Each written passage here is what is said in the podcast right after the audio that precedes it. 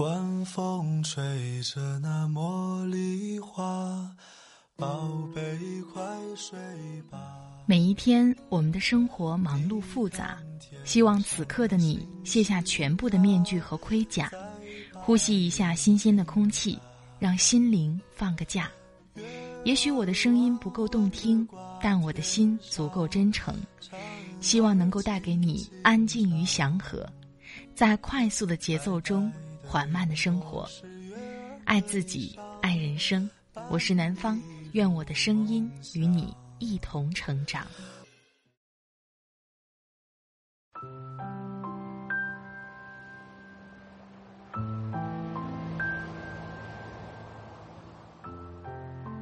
嗨，你好，这里是快节奏慢生活，我是南方。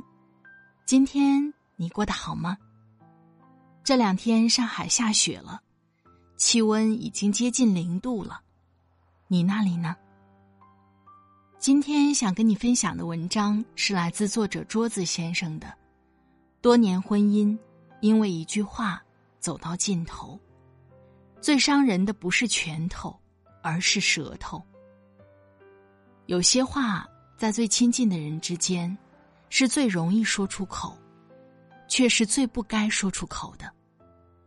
因为亲近，所以口无遮拦；但也因为亲近，这些话也许就会变成一件利器，就容易伤害到对方。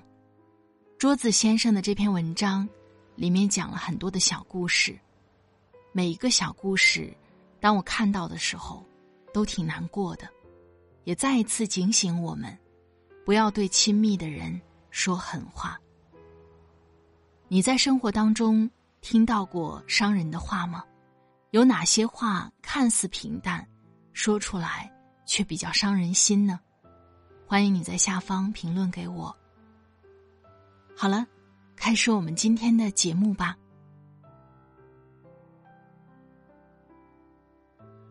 多年婚姻，因为一句话走到尽头，最伤人的不是拳头，而是舌头。作者。桌子先生，Papi 酱曾在视频里说过：“和不会聊天的人说话，感觉就是在上刑。”一句话道出说话的重要性。我们无时无刻不在和人沟通交流，语言就是一门艺术。说好了能让人如沐春风，而说话刻薄、没有技巧的人，不但会产生误会。甚至对他人也是一种语言暴力。语言暴力是对孩子的精神虐待。高考过后，四川达州的小思同学在空间发布了多条说说后，跳河自杀。在他留下的长达两千八百余字的绝命书中，可以看到他从小生活在语言暴力之下。小思的爸爸对孩子要求极其严格，从未看到过小思的努力，却一味责怪，想要以此激励孩子。之前答应过得了一等奖就买电脑作为奖励，小思达成目标之后，爸爸却问英语学懂了吗？回答学懂了，就说娃不要骄傲自满，半瓶水响叮当。如果说没有学懂。爸爸就会很严厉的责骂：“那你这学期学了些什么？”可是这次英语考试，小思得了九十九分。即使小思故意考差，希望得到关心，爸爸也只是劈头盖脸的一顿骂：“你是不是不想在那里读了？不要浪费老子的钱。”这样的情绪压抑了好久，直到高考之后，终于爆发。小思的爸爸经营着一辆城乡中巴线路车，小思在高考完之后给爸爸售票。那天，他开玩笑问爸爸：“会不会给自己发工资？”爸爸怒不可遏，对小思进行了言语讽刺。随后，小思消失。一开始，父亲以为儿子在跟自己赌气，可直到看到儿子的遗体。他面对墙壁泣不成声。他不知道自己和孩子之间产生了这样深深的裂痕，以至于儿子要用这样决绝的方式作为反击。在遗书的最后，小思说：“我的遗体不用埋了，要么烧了，要么扔了，别把我拿回去。”长期的语言暴力让小思终日活在恐惧之中，不管做得好还是做得不好。都会遭到责骂。每次小思想要得到亲近和鼓励，都是以对方的恶语相向收场。这样的相处方式让他感觉自己是一个一无是处的人。最终，他选择结束生命来逃避这样的语言暴力。望子成龙的想法，很多父母都会有，可是用讽刺挖苦的方式。只会让孩子的内心一步步走向阴暗和畸形，这种语言和精神上的虐待，才最为致命。父母的说话方式影响孩子的一生。微博某博主自我剖析了自己的个性，发现自己的个性很像妈妈。小时候，每逢考试之前，妈妈想要劝他去复习的时候，他不会好好说。而是冷嘲热讽的表示：“你就别复习，到时候抄抄同学的试卷，多抄几分。”到了要出门考试的时候，妈妈明明想要鼓励女儿加油考好一点儿，说出口的话却是：“多抄几分，省得开家长会的时候我丢人。”明明是想要关心，表达出来的感情却像是拒人于千里之外。并且在孩子的心里留下了不好的印象。在成年之后，他尽量让自己做到不像妈妈的性格，可是潜移默化之中，却慢慢变成了和他一样的人。比如说，收到男朋友送的巧克力，别的女孩子会甜甜的说着谢谢，她其实心里美滋滋的，可表现出来的样子却是狠狠的瞪着男友说。哼，垃圾！知道我减肥还送巧克力，没有一点眼力劲儿。那一刻，他才发现，在妈妈的影响下，自己竟然也变成了那样的人。说着言不由衷的话，像赌气似的，将一些鼓励、赞美和感谢宣之于口。可是，在这个过程中，听的人感觉不到你语气里的关心和感激。他们只能听到指责和不屑。明明想要表扬你，却一开口就是批评为主，这个过程很容易打消别人的积极性。不管是对家人还是对伴侣，都是如此。不会好好说话，会让对方感到不愉快，而且会使双方产生很多误解和矛盾。多年婚姻因为一句话而走到尽头。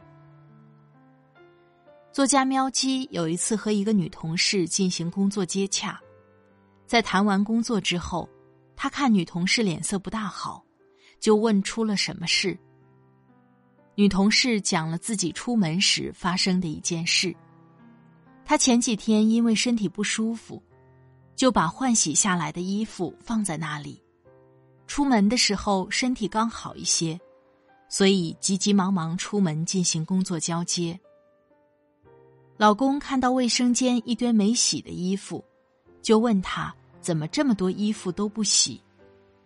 女同事好脾气的回答：“前几天不是身体不舒服吗？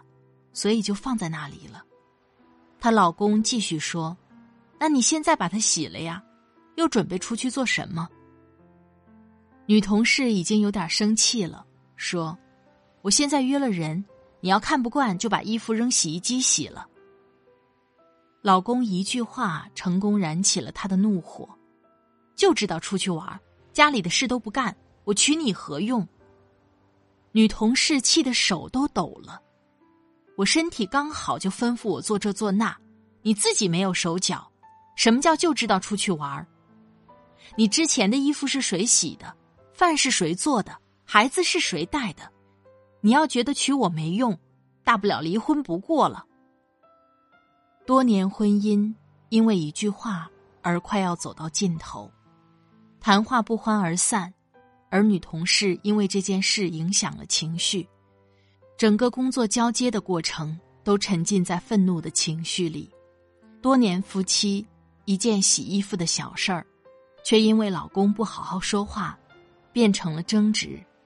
而在这争吵过程中，老公也轻易的给妻子扣上了只知道出去玩的帽子，将他从前的辛苦一笔勾销。夫妻之间争吵，我们常常忘了分寸，用最伤人的话语来伤害对方。殊不知，别人能够对你包容一次两次，是因为爱你；可是每说一次，就像用钉子在树上钉一个洞，就算时间长了，疼痛忘了，可是那个伤口还在。再气也不要说出伤人的话。爱情保卫战有一期请了一对情侣，其实两人已经分手几个月了，男孩想要复合，女生坚决不同意。两人有七年的感情。早已经是打断骨头还连着筋的关系，可就算这样，女生也不愿意复合。原因是男孩每次争吵都会挑最狠的话来说。两人恋爱同居后，只要一争吵，男生就会咆哮着对女生说要她滚。第一次发生这样的情况，女孩子没有离开，等男生气消了之后。他很郑重的告诉对方，自己很珍视这份感情，今后不管有多生气，希望双方都不要说出伤人的话，这是对感情的不尊重。男友答应了，可过不了多久，他还是控制不住自己。于是他们就在分手、男方求复合的状态中拉扯了几年。当最后一次。男友再次把女孩的行李扔出来，要她滚时，女友终于在地上捡起自己的行李，说一句：“我走了，你自己好好的。”就头也不回的离开了。在无数次纠缠中，他消耗了太多的耐心，就算这次原谅，他还是会再犯。既然这样，不如放手。那些感情早在一次又一次恶语重伤中变得千疮百孔，在你一次次因为说狠话而赢过了自己的爱人时，有没有想过，这样给你带来了快乐吗？语言不仅仅是表述的载体，更应该是表达爱意的方式。当你把语言当成武器，伤害自己最亲近的人。其实，你无形之中就成为了一个施暴者。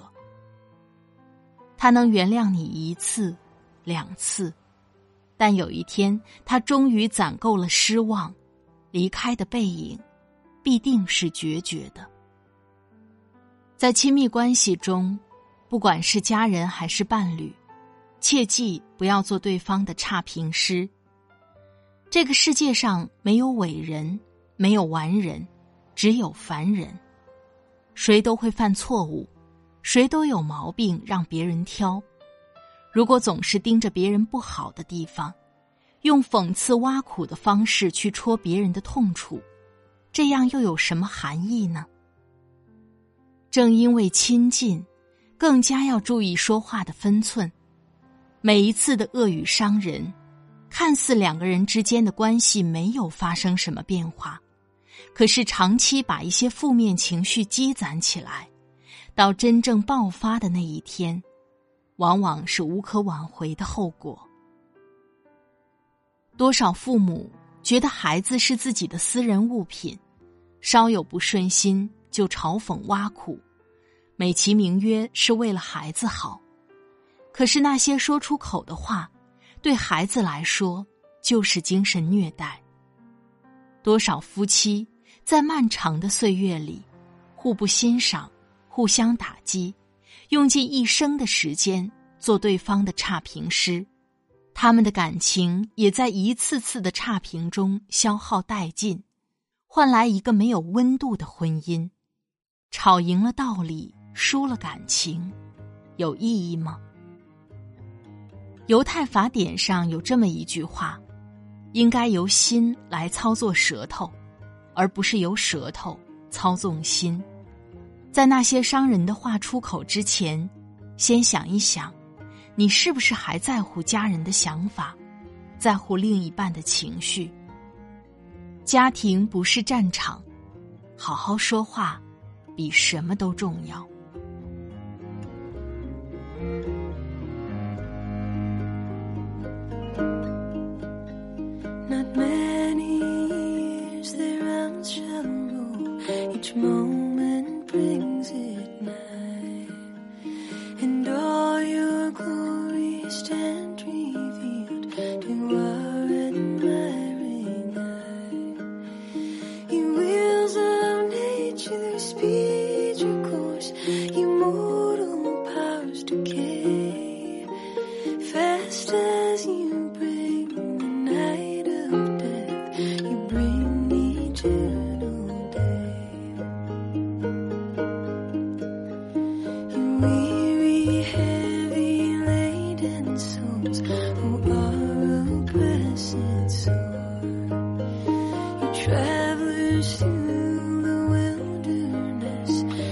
好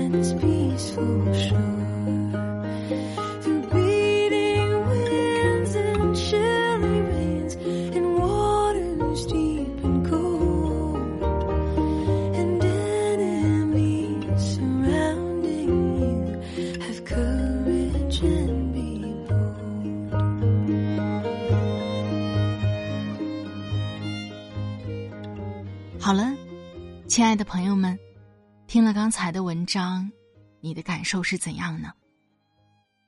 不想成为受害者，首先就别成为一个施暴者。最爱的人可能会原谅我们一次两次，但不可能是一辈子。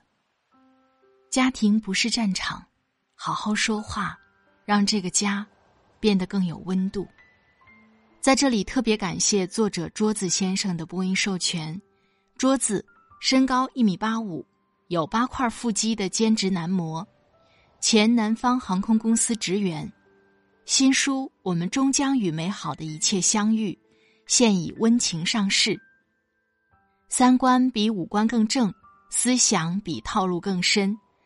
新浪微博可以艾特桌子的生活观，他的微信公众号是。桌子的生活观，快节奏慢生活是在每周二、周五、周日的晚上更新。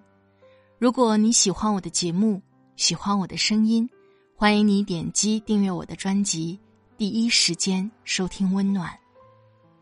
我的微信公众号“听南方”也会发布节目文稿哦，欢迎你的关注。如果想跟我聊聊天。可以在我的新浪微博“南方幺幺二三”上私信给我。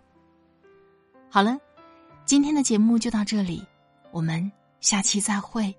祝你晚安，今夜好梦，拜拜。